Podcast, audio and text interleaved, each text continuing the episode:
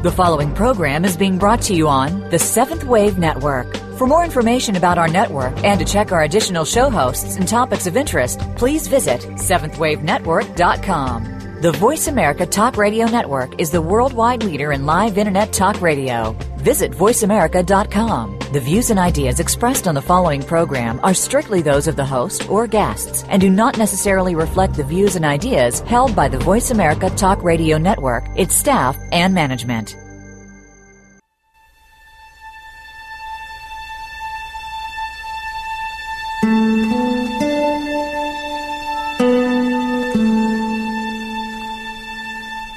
Afternoon, and welcome to Authentic Living with Andrea Matthews. Over the next hour, you'll learn how to see your true self in the midst of life's twists and turns. You'll be challenged to think outside of the box when it comes to the mysteries of life. Now, here's your host, Andrea Matthews. Good afternoon, and welcome to the Authentic Living Show, and Happy New Year. So, you're trying, right? You're working really hard on your career and your financial goals and working really hard on that relationship and working really hard on meditating and thinking only positive thoughts, but you keep slipping. You keep wondering why you're slipping. And every time you slip, you feel more uncertain, more shameful, and more resistant to trying. But you have to keep trying, right? Because to not try means you're what? A failure? A jerk? But what if you could achieve the results you wanted without trying? And what if there were results that you haven't even considered that come from not trying? Yeah, right. What are you selling, right? Well, let's just stay in what if for a moment and consider what the sacred texts and what initiations from mystic practices around the globe have to say about trying. You want to stay here for this whole show. It might be a, a wake up call. So, this whole thing of trying, you know, we talk to people about um, um, getting something done, and the first thing we hear them say is, I'll try. And then what we want to say is, well, don't try, do it. You know, don't try, do.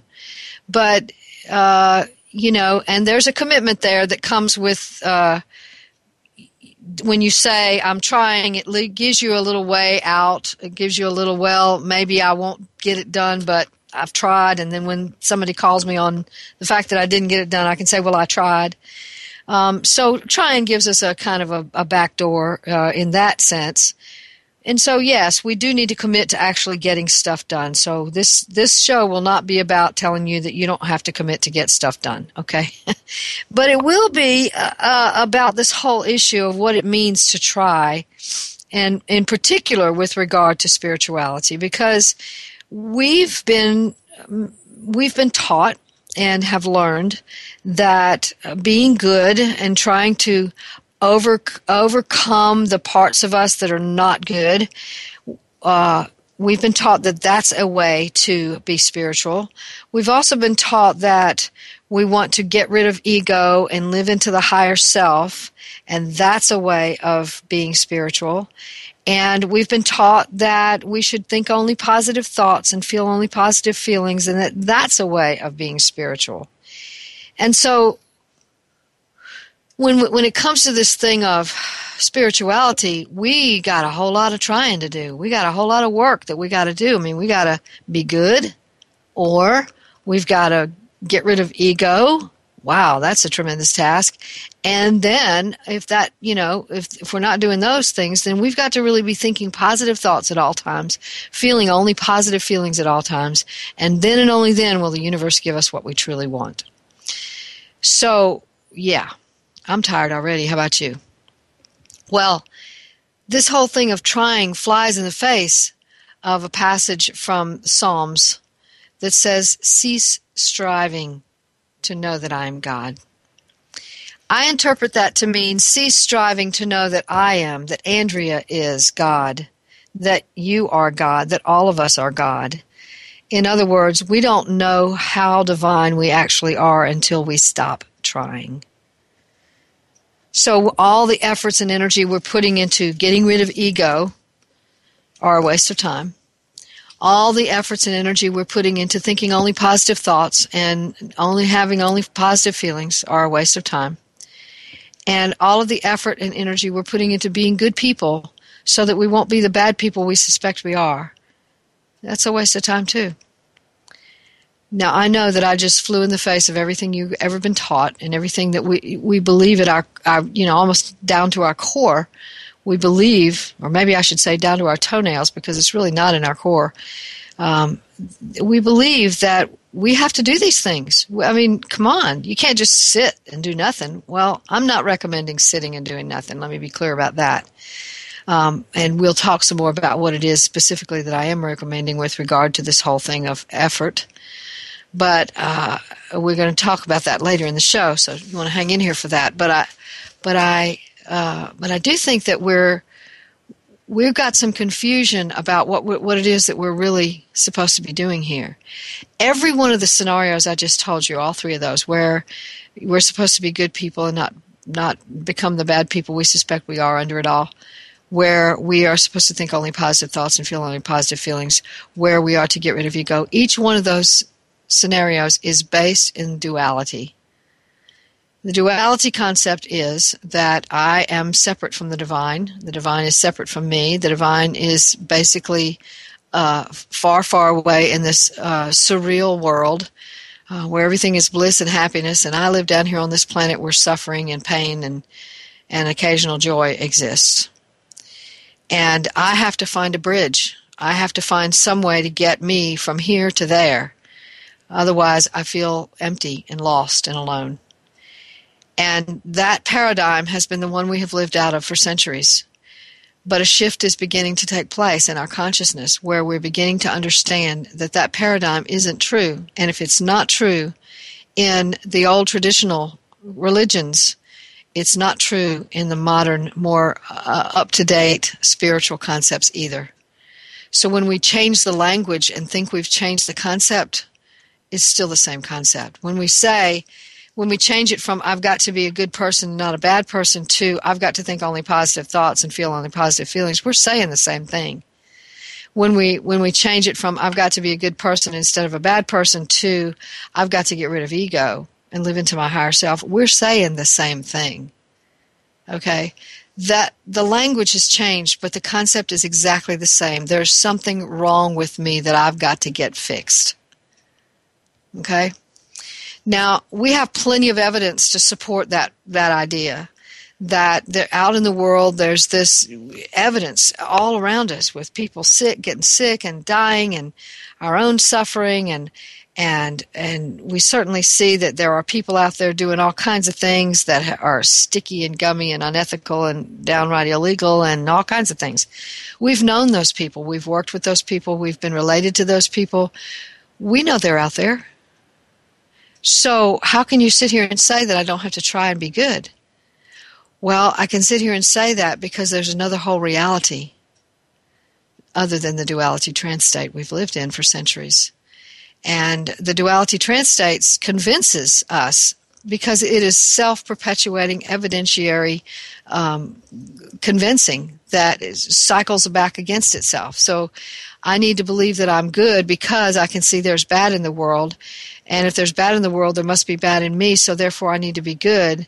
And and i go out into the world trying to be good but there's so much bad in the world and i can't overcome that. So i've got to maybe sometimes be a little bad to overcome the uh-oh now i'm in trouble. I got to go back to being good and we're in this vicious cycle.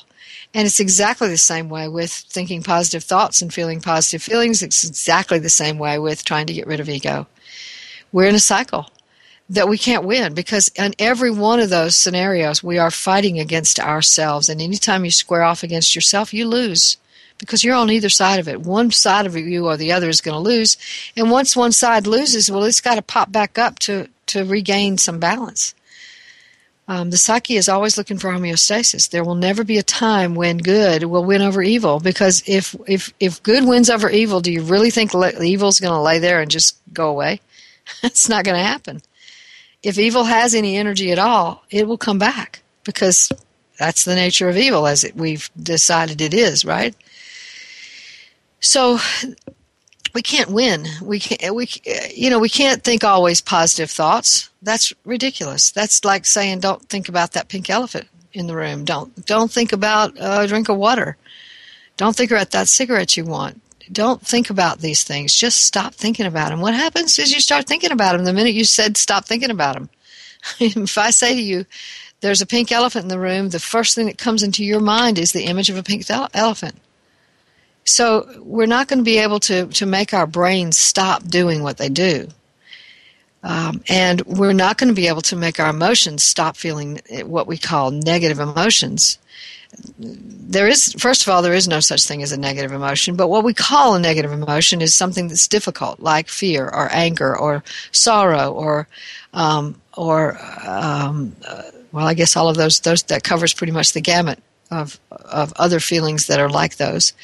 Um, it, we don't want these hard feelings. They're hard for us. And so we call them negative and we say, let's just send them away. Well, what happens is when we try to send them away is they go into the unconscious and they stay there until there's a little crack in the door and they come rushing out through that crack and inform the world that they're there even though we might not even realize that we have just expressed that emotion the world sees it our shadow material is very often very visible to the world, even though we think we have hidden it way down deep in the psyche, so nobody can see it, not even us. But it leaks out, and it's always going to because it has an energy. It's not just going to sit there. It's not a thing we like a pen we can pick up and move from one spot to another and it stays there. It's not like that. Emotions have energy, and they do what they will. They don't do what we will. So they find a way out. And the whole point of having an emotion, be it a hard emotion or an easy emotion, is that we learn something, we gain something, we hear the message that it has to offer us, and and we take that in as it, as it's an important message.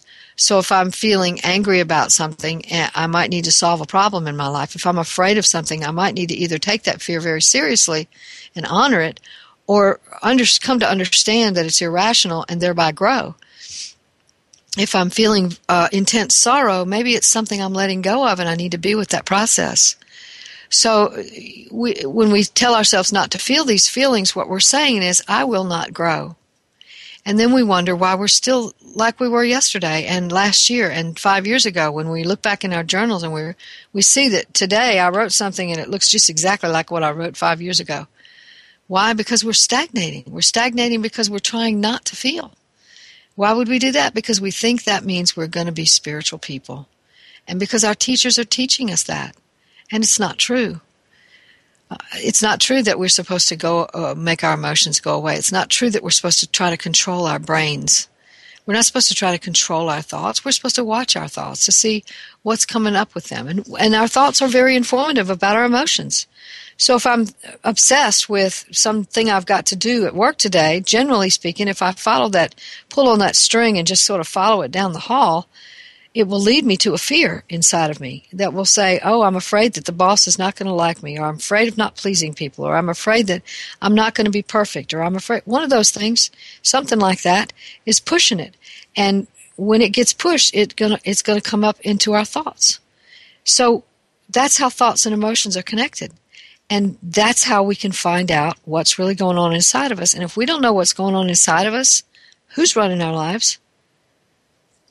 That's the whole deal. So if that, that thing about emotions is so very important and and telling ourselves not to have those quote unquote negative emotions or quote unquote negative thoughts is tantamount to saying don't grow. Stay stuck. And on the other hand, we uh, are many people are out there teaching that we need to be able to get rid of ego. Well, first of all, um, the definition of ego that's being used is sort of this other side of us that is um, negative, hostile, uh, afraid, inadequate, um, lost in some kind of agenda. Um, that's that's uh, that's what we think of as ego. It is the personality that we live out of with all of its foibles. And so what we're saying when we say we need to get rid of ego is that we need to get rid of our personality.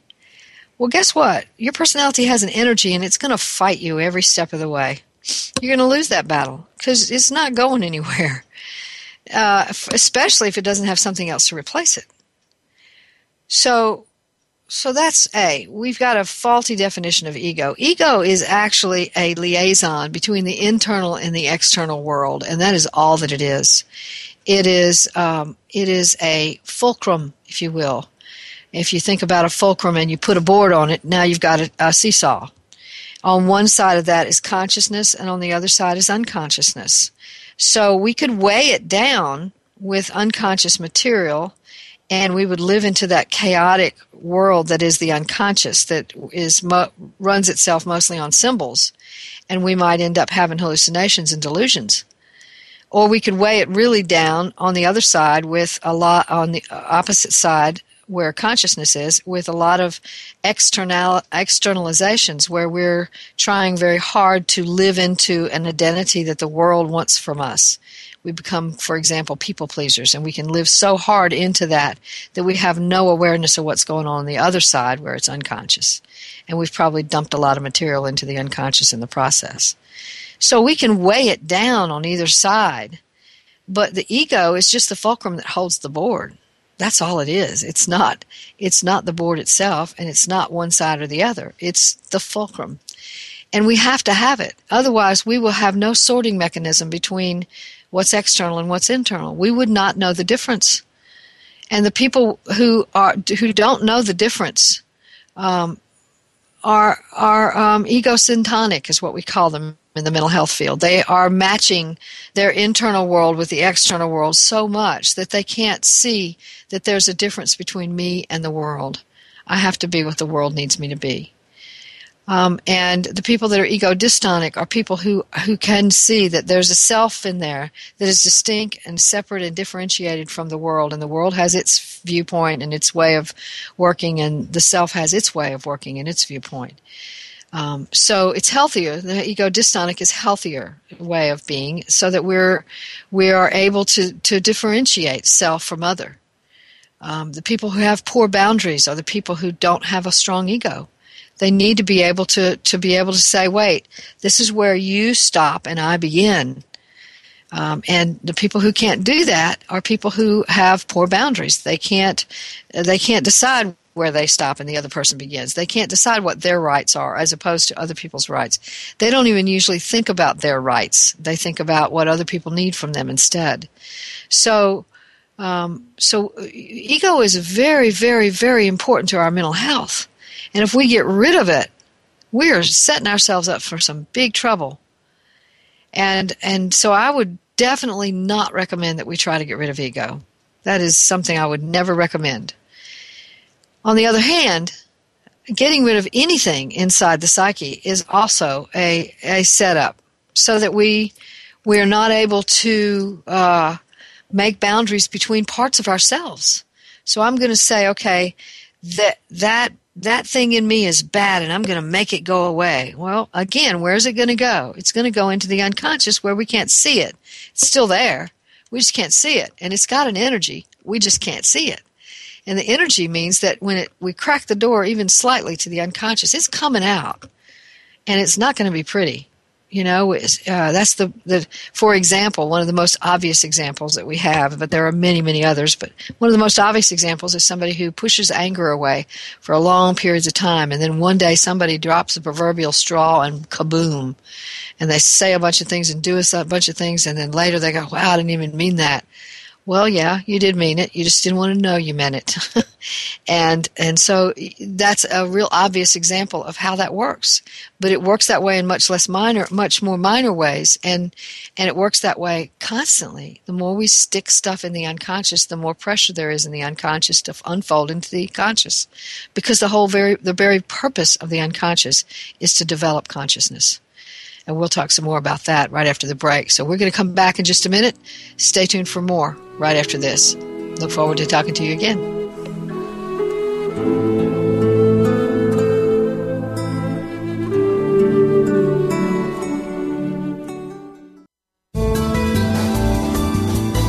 The Voice America Seventh Wave Channel.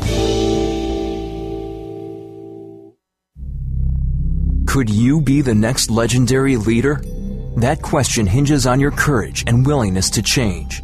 Join Maria Danley every week for Legendary Leaders Answering the Higher Calling. Be inspired by stories and legend and listen to legendary guests along with live channeling to help you answer your higher calling and become the legendary leader you are destined to be.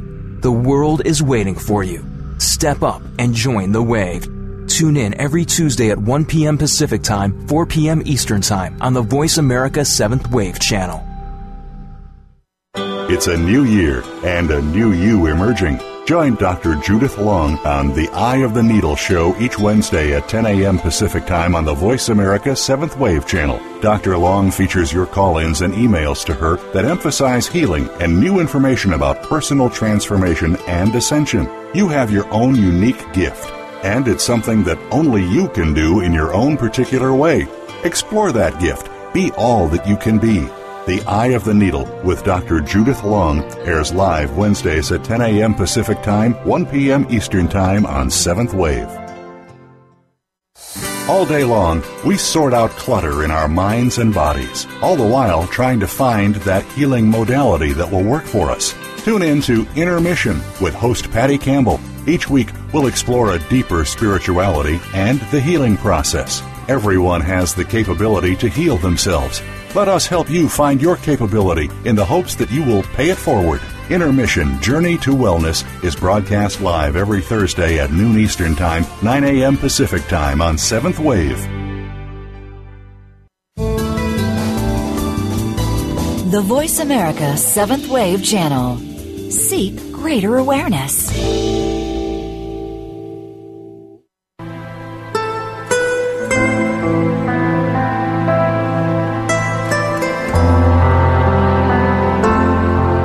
Listening to Authentic Living with Andrea Matthews.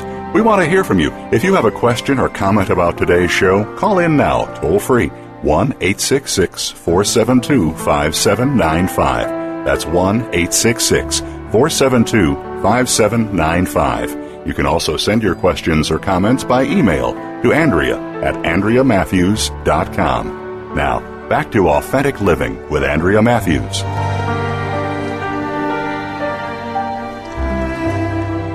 The Authentic Living Show is sponsored by the American Institute of Holistic Theology. AIHT offers degrees in interfaith and interspiritual educational programs that enable you to not only find your own authentic spirituality, but to bring your unique gift to the world in service upon graduation. At AIHT, you can get a master's, doctorate, or ministerial bachelor's degree, and the doctoral programs are broken down so that you may get a PhD, a Doctor of Ministry, or in the Holistic Theology program, a Doctor of Theology degree. The programs in which you may get these degrees are Holistic Theology, Holistic Health, Holistic Ministries, Metaphysics, and Parapsychology. These courses offer depth and meaning to not only your own spiritual search for truth and meaning, but to your capacities to bring your healing, loving, guiding gifts to the world. The population of students includes doctors, lawyers, healers, nurses, ministers, counselors, psychologists, social workers, nutritionists, herbologists, homeopathy practitioners, psychics, mediums, and many others who have a special gift but need to learn to hone it and credential it. It also includes students who simply wish to enhance their own profound spiritual journeys. What is most important to AIHT's model is the exploratory nature of studies that reach to the depths of all the world's religions, traditions, and paths and even to transcend them to find the mystical core of them all in order to facilitate your own journey to your own authentic spirituality by utilizing as your text writing teachers spiritual experts from all over the world. You can learn more about what's offered by going to www.aiht.edu or if you'd like to talk directly to the admissions director, call Beverly Love at 800 650 4325. Again, you can go to www.aiht.edu or contact admissions at 800 650 4325. You know, Oprah says education is the key to unlocking the world, a passport to freedom. Call and get your passport today.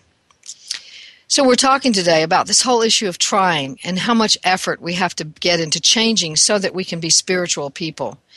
And what we've said thus far is that the three three of the most common sort of dictates that we've received from the, from our spiritual teachers is that one we need to be good and not be bad, and we need to really try hard to make that happen.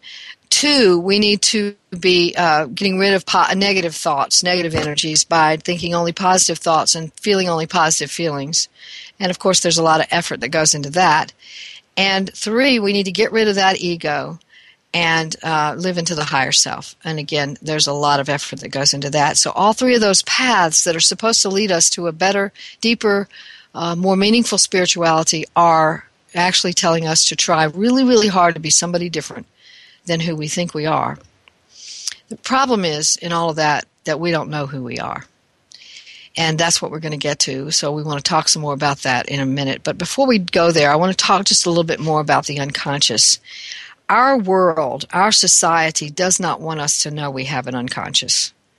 They want to, us to remain unconscious of the fact that we have an unconscious. So there's a lot of energy that's sort of trying to perpetuate a, a surface kind of existence where we live into image. We live into what we think other people need us to look like, walk like, act like, talk like, think like, feel like. And we live that way. We live into that identification as to who we are. We're cool if we do X, Y, and Z. We're not so cool if we don't do X, Y, and Z and uh, we've we've got a name for every kind of, of of way of being. There's the nerd, there's the cool guy, there's the jerk, there's the you know we've got a name for every kind of way of being, but it none of those are actually who we who we really are. They are identities we've lived into and not who we actually are. So when it comes to trying, what we tend to be wanting to do is put on yet another mask and costume so that we don't know what we're up against. And what we're up against, most of us, is our own unconscious. So let's talk a little bit about that. The unconscious is a reservoir of unnoticed material, not only re- repressed material, but material that is about instincts, the body instincts. The, how does the heart keep beating without us knowing it? There's unconscious uh, impulses that create that, uh, not that are physical and mental, emotional, and spiritual, not just physical. Um, we there are um, there are there is a divine self that is down inside of our unconscious that we've pushed down there for so many centuries. We don't we think it's blasphemy to own it. Uh, and there is there are energies that are in the, the unconscious that are both what we would call good and what we would call bad. Most of us think that the unconscious is made up of all the nasty, dirty, rotten, you know, slimy impulses that we have, and that's why we call it a shadow because it's dark and and ugly and evil even. And we don't want to know about that. So but it's actually not. It's got not only repressed material and some of the repressed material is stuff that is really uh, kind and loving and compassionate. For example, a person who identifies as a bad guy. And, uh, you know, I, I, used to work in uh, jails, doing assessments in jails, and I would go in and they would say to me, you know, um, you need to stay away from me, lady, because I'm a bad guy. And uh, they literally would say that to me. And, uh, and I began to sort of watch what went on and, and, and, and hear about what went on there. And, learned that so many times they would hide what they did that was good, what we would call good, compassionate or kind, um, get bringing a gift to a fellow inmate, uh, you know, so that, but without letting him know that you brought it to him because that would make you a good guy instead of a bad guy, and you got to be a bad guy. Um, because that's how you identified, and because maybe it makes you feel safer, and maybe it does keep you safer in jails. So, you know that that whole archetype means I've got to repress what other people would call good. So all my compassions are going to go into my unconscious. All my kindnesses are going to go into my unconscious.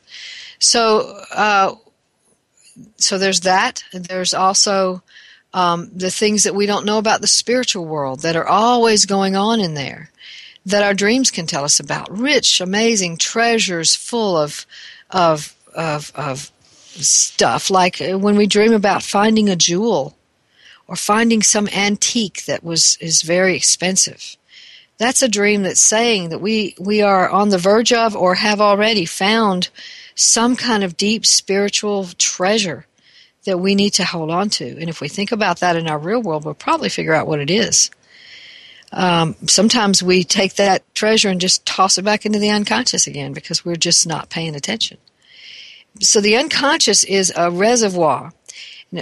Carl Jung did a lot of research on, on in anthropological kinds of ways as well as psychological kinds of ways and did a lot of work on both himself and other people with regard to this thing of the unconscious. And what he said is that everything that has become conscious was once unconscious.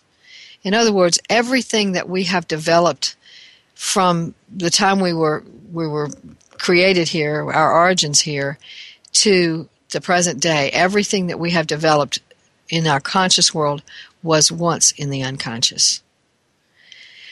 that's a pretty amazing thought. What that means is that, that that the unconscious is the fertile ground for everything we are yet to become. It is not just a place where we can hide away all the bad things we don't want to know about ourselves. It is a place that will be the, the, the, the seed for everything else that we are yet to become. It is potential, absolute potential. And it contains within it our own personal, authentic potential as well as a collective archetype for our potential as a human race. Um, so the, it is a rich um, fertile area that we can pay atten- begin to pay attention to, and it will give us more information and develop us yet further. But if we're living into what the the archetype of the world or the paradigm of the world and it and our society, what we're going to do is pretend to ourselves that we don't have an unconscious, that there's nothing to be known about who we are and what we do except what we see in our everyday worlds and our everyday interactions with other people. So I have people come into the office, for example, who will say to me, "Well, you know, I'm a nice guy. I mean, I think I'm not such a bad dude, right? I'm I do nice things. I think about other people first. I take care of my family and I pay my bills and I, you know, I'm good to my wife and good to my children and you know, so yeah, I'm not I'm not such a bad guy." And that's how they identify. And uh, and there's no further explanation necessary because that's who I am, that's what I see, and that's all I need to know. So why am I so depressed? Well, that was when that is when the depression could be a spiritual emergency. It is a, a time when the then the spirit of a person is coming forward to say, "Yeah, that's not enough.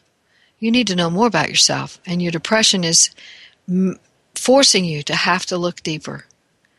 And so that that is it's come up out of the unconscious. We don't even know why we're depressed. Or say for example you're going through your day everything's fine and all of a sudden you get into a crying jag and you have no clue why well that's your unconscious coming forward to say hey hey look pay attention there's something going on here that's really important and if you can stay with it sit with it and ask it to inform you literally ask it to inform you of what it's got to say you'll find out in a few days maybe a little time you'll find out what it is that's going on in there because it has an energy it has a, a need to let you know. It has, the unconscious has a need to develop you.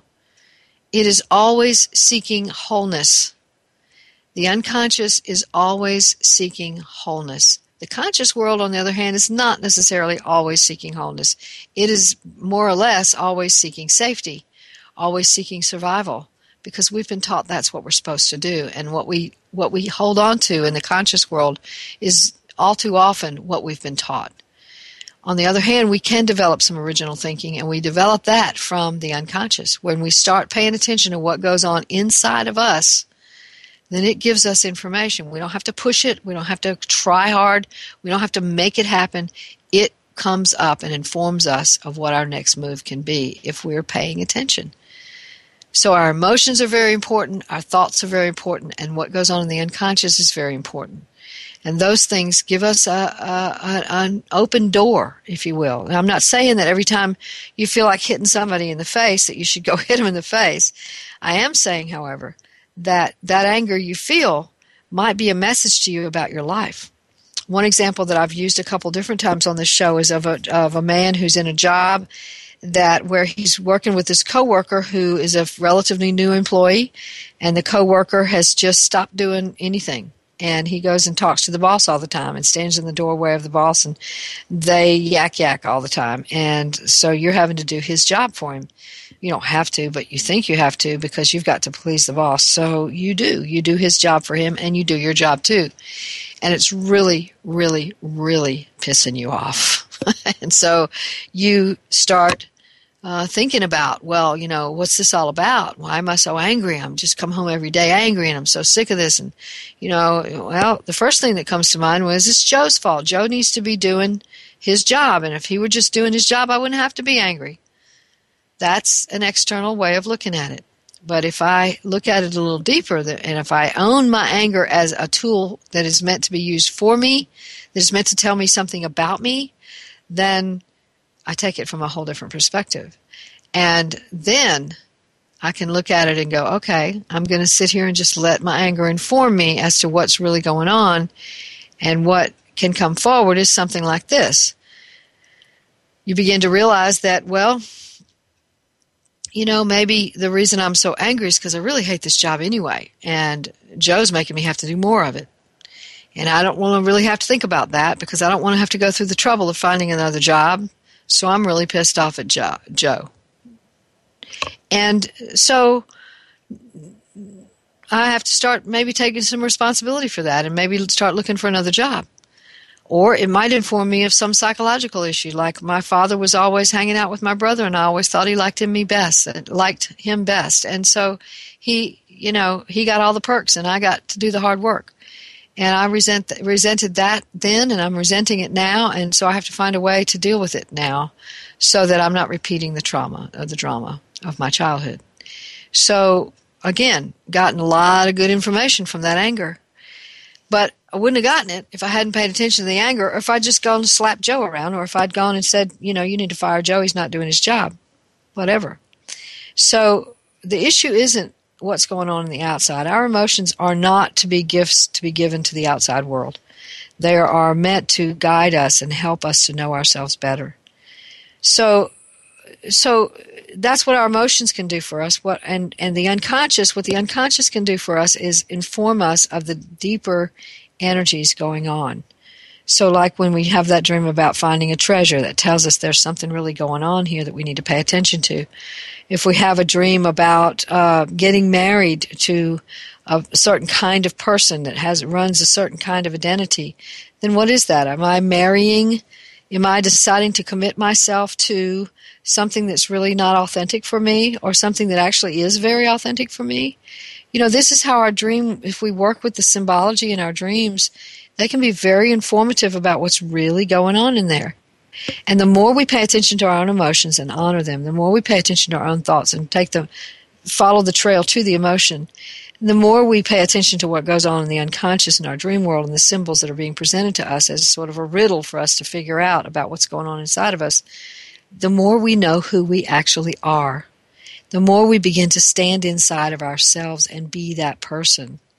So when we started talking about working it at the beginning of the show, we're trying so hard to get rid of ego. We're trying so hard to get rid of um, negative thoughts and feelings. We're trying so hard to, to be good people and not be bad people. This this way of doing it, just being able to listen to what goes on inside of us and honor it with with a little bit of thinking about, you know, what does this mean? What are you trying to tell me? It's a communication between you and yourself. And that is effortless. It doesn't require that we do a lot of hard, hard work. It requires that we, we tune in. And there's an effortlessness to tuning in that, that, that makes it genuine. So you know the difference when you have done you go do something that you really want to do for uh, Uncle Jimmy. You know, he wants you to come help you. I mean, hey, help him plow his ground. That's hard work, right? Well, but if you really love it, you're really doing it for him because you love him, and you're really doing it for you because you love doing it because you love plowing the ground. Well, then it's not hard, is it? then it's effortless effort. That's the difference. When you do something because you're in it to do it, because your passion is there, because your body and your mind and your spirit are all moving in the same direction, congruently doing the same thing, there's no effort in that. But if you're doing it out of, I've got to do it, I have to do it, it's got to get done, there's a time limit, there's a deadline, and let me push myself to get it done, that is striving. It's not just work, it's striving. And in America, in the Western world, there is a whole lot of striving going on. Whereas some of our ancient scriptures, ancient texts, even in the Christian Bible, say to us to cease striving to know who we are. So we're going to talk about that right after the break. Stay tuned for more.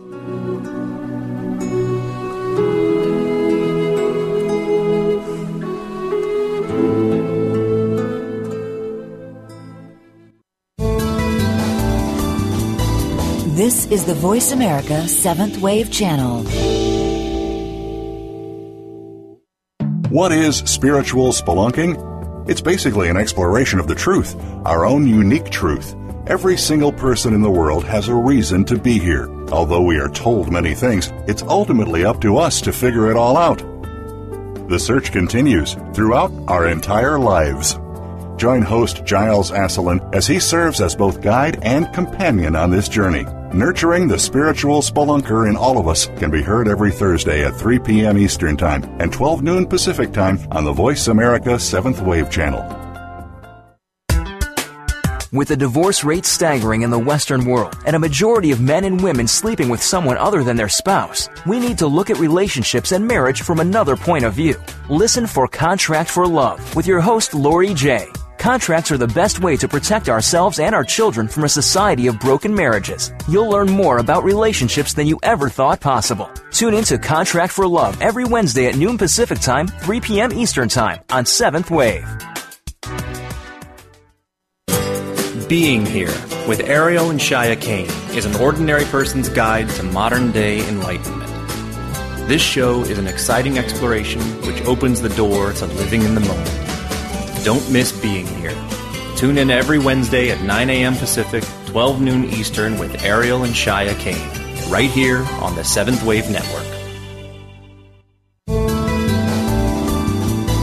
Be visionary. This is the Voice America 7th Wave Channel.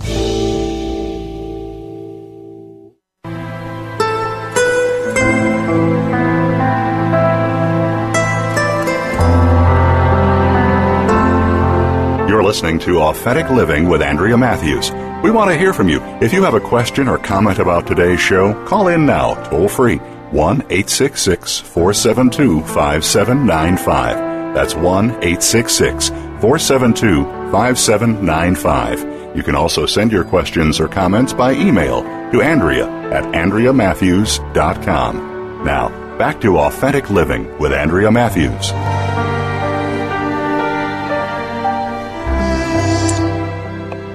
We're back for the final segment, talking today about working it, talking about the uh, effort and energy we've been taught by our spiritual teacher, teachers that we have to put into doing things like being good people, spending a lot of time in meditation or prayer, um, s- never thinking negative thoughts, so called negative thoughts, or having so called negative feelings, um, thinking always positive, feeling always positive, or getting rid of that ego to live into the higher self. And what we've said is all of those things are based in the old paradigm of duality, which is that we're separate from God and we have to strive really hard to reconnect with the divine. In other words, there's just no way to to uh, to connect to the divine unless we get rid of a big chunk of who we are. The problem is we don't even know who we are. And we, we spent the last second segment talking about the unconscious and what's in it. Well, what we said was part of what was in it was in was repressed material. But another part of what's in it is everything we have yet to become. Because it is the, the source, the fountainhead of everything that is authentic.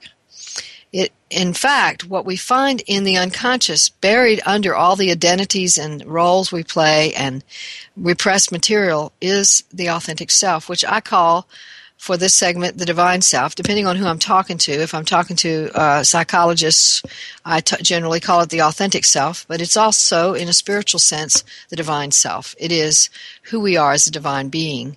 So we are. Uh, so living authentically means living into that deeper, truer, more whole self, uh, where we can stand inside of ourselves, make our own decisions, think our own original thoughts, use our feelings as as as messages to us, from us, and about us, and um, and and we become whole. We become whole people. We integrate the various aspects of ourselves. We don't send them away. We don't repress them. We integrate them. And so let's talk a little bit about cease striving. Okay, so cease striving to know that I am God is a passage in Psalms in the uh, Old Testament of the Christian Bible and the and the uh, Tanakh of the Jewish Bible. And basically, uh, we can take that to mean, as it has been translated, stop trying so hard. I'm God. I'm the big guy. You're not. uh, that's the way it's been translated down through the centuries and, and interpreted down through the centuries. But actually, the way I interpret that is cease striving to know that I am, that Andrea is, that you are divine. And that does tend to happen when we can meditate and really get into the place where we're just at rest. The mind is at rest, the body's at rest, the the the spirit is at rest, just sort of in an observing mode, just listening and and and being present with whatever it is that's in there. What happens is we find the divine self, if only for a few minutes. We connect with something inside of us that is very rich, very powerful, very profound, very mystical, um, uh, that gives us answers, that grants great peace, that uh, really tells us, informs us, even for just a few seconds or a few minutes, of who we are. So and that information is known on an emotional and psychological and spiritual level. It's not necessarily empirical, although there are some people out there doing tests on uh, people who are meditating and finding a change in the brain that happens at the same time. So we're we're getting closer to empirical there too. Um, the idea here is that when we stop striving, when we stop working so hard to be somebody else than who we are, we become who we are. And it is a paradox. And so it's very Zen in that sense. Uh, and and in fact, the in Buddhism there is much to be said in the sacred texts about something known as Tathagata Garbha, which is uh, the self no self con- concept there. And a lot of people translate that to mean that we're there is no real me. There's just one big divine blob. And i'm just one particle of that. And so therefore i shouldn't be trying to be me. I should just give me up.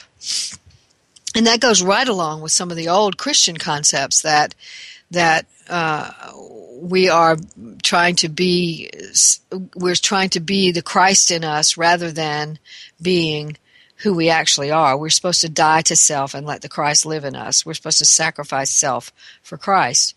And neither uh, whether you're talking about Tathagata Garbha or whether you're talking about the Christian version of that, we it, it, it, that translation is not accurate.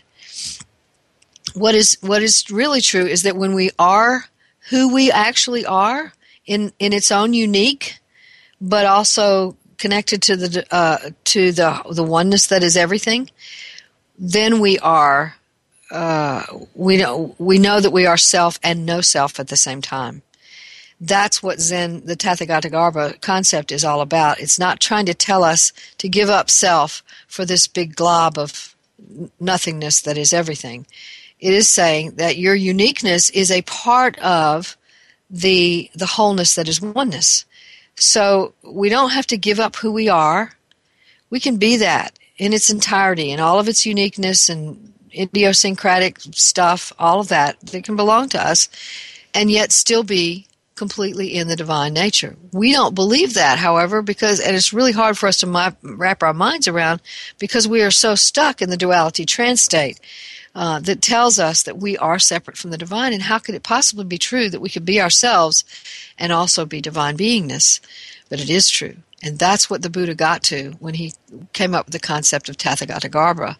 And that is what uh, is true also in the Bhagavad Gita when uh, um, uh, when the, the, the passages that read that the divine self is all there is, and that the people who know themselves as divine self understand that concept that it's profound and that fire can't burn it and water can't drown it and nothing can stop it because it's eternal and everlasting and it's who we actually are. So it's in a lot of the old. I could go further into the Vedas and into into the some of the uh, Quran even has some of the those texts that really convince are pretty convincing that it's saying the same exact thing that we are one with God and, and the God Allah, what, uh, Krishna, whatever you call uh, your God, the divine essence is what I call it. Uh, it, it basically means that we that we are a part of that. We don't have to give up our uniqueness for it, but we are a part of it. A wave, I mean, it's very easy kind of metaphor for that is the wave on the ocean is unique in its own right, but it's still a part of the ocean. So we don't have to give up our uniqueness. We don't have to stop being who we are to be also divine. And and so we would look at that and we would say, well, aren't I supposed to sort of scrape off some of the bad things about myself? Aren't I supposed to like change my thinking? Aren't I supposed to be trying to be more compassionate and trying to be more loving and trying to be more kind? Aren't I supposed to be trying here? Am I just supposed to like get in touch with the deeper self and be that? Yeah, that's what I'm saying. That's exactly what I'm saying. We are. That is what it's all about, is getting in touch with the deeper beingness and being that being present with that and allowing it to be us and us to be it. So, no, there is nothing to scrape off. It is true that the more in touch we get it get, get with the authentic self, the more compassionate we become. But that doesn't mean that we're supposed to start then trying to live out of a moral code. And here's what I mean by that. There's so many of us who think that we should try and strive after a moral code because it will get us to goodness. But all it does is get us to be whitewashed sepulchres. That's what what Jesus was saying in uh, the, the, New Testament gospel. The Pharisees had all the rules, they had all the behaviors, they had all the rituals, they had it all down what a person is supposed to do, and they were doing it, and they were trying to get other people to do it too. Only problem is, it wasn't doing anything for the inner nature of humanity. It wasn't doing anything for the inner human. It wasn't changing that.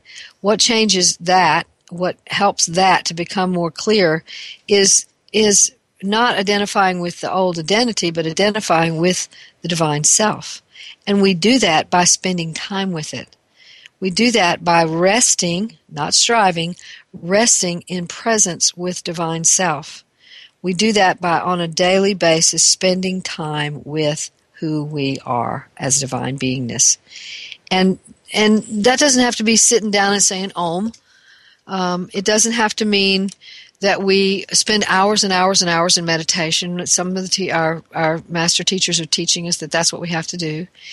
Um, it, it it might mean your your meditation might be uh, somewhat elongated on some days, but not so much on other days. It might mean that you spend two minutes in meditation, uh, that's seated or laying down or something like that. But the rest of the day you spend in what I call and what Thich Nhat Hanh calls walking meditation, where you're walking through your life in a state of meditation where you're staying constantly in touch with divine self. So, you know, it doesn't necessarily mean that we're we're going to be striving to do that because it's a very restful state. It's a very effortless effort. It's you are doing it without effort it's like I said a little while ago, you've plowed that field, but you love plowing that field, so it's not you're not really working. It's something you do because it's in you to do, not because you have to do it. And there's something else really, really, really important here. We belie the very nature of love when we put a should in front of it. You should love your neighbors as yourself. Well, the minute you say that, you've made it into a rule and it ceases to be love. It's not coming from the, real authentic self inside of you. Now it's coming from a moral code that you have to obey, and that puts you back into an identity. I'll be a good person if I can love these people. I'll be a kind person if I can love these people. That's a bargain. That's a bargain. That's not authentic. So when you hear yourself saying, Well, I should be more loving, question that. If you're not more loving, stay with that for a little while and find out what that's about. You know, and and try to do that without judging. Uh, I just used the try word there. Let me change that. Uh, if you can manage to be able to just sit with it and let it inform you of what's really going on, then there's no effort in that. So, it, what we're talking about is the process of unfolding that is a process that carries you. You don't have to carry it, it carries you.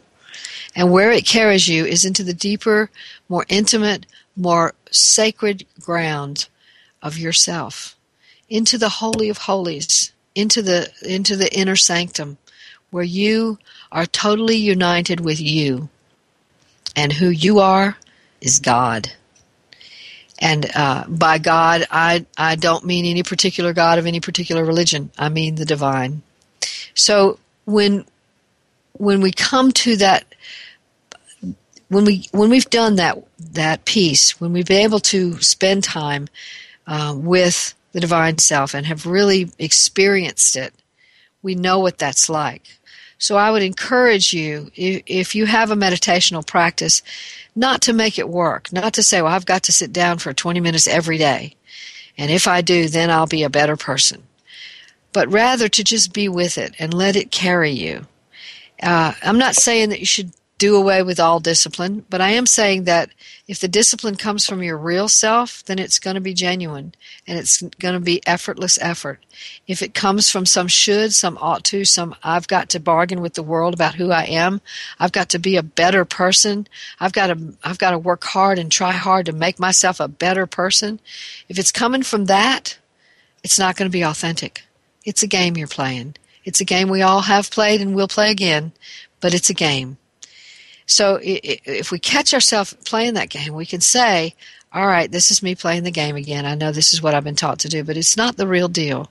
So let me just be with what's going on inside me without judging it, to just be with it and see what it tells me because it's got information for me. You're sort of sitting down with the little child and saying, Tell me what's going on with you. And little children don't often have words, so they're going to show you. And your emotions will show you your thoughts will show you. You just have to be patient and let that be what it is. So you can truly cease striving now if you want, and you will you will accomplish you. And there is no greater achievement than that to be who you absolutely are. That's what authentic living is all about. So we're done for today, and we're going to be back next week uh, talking to one of our uh, guests and and so I look forward to that. Hope you will as well. And uh, so remember, your job, should you choose to accept it, is to give birth to yourself.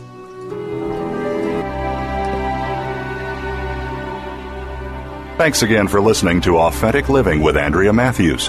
Join us again next Wednesday afternoon at 1 p.m. Pacific, 4 p.m. Eastern Time, here on the Seventh Wave Network. We'll talk again next week.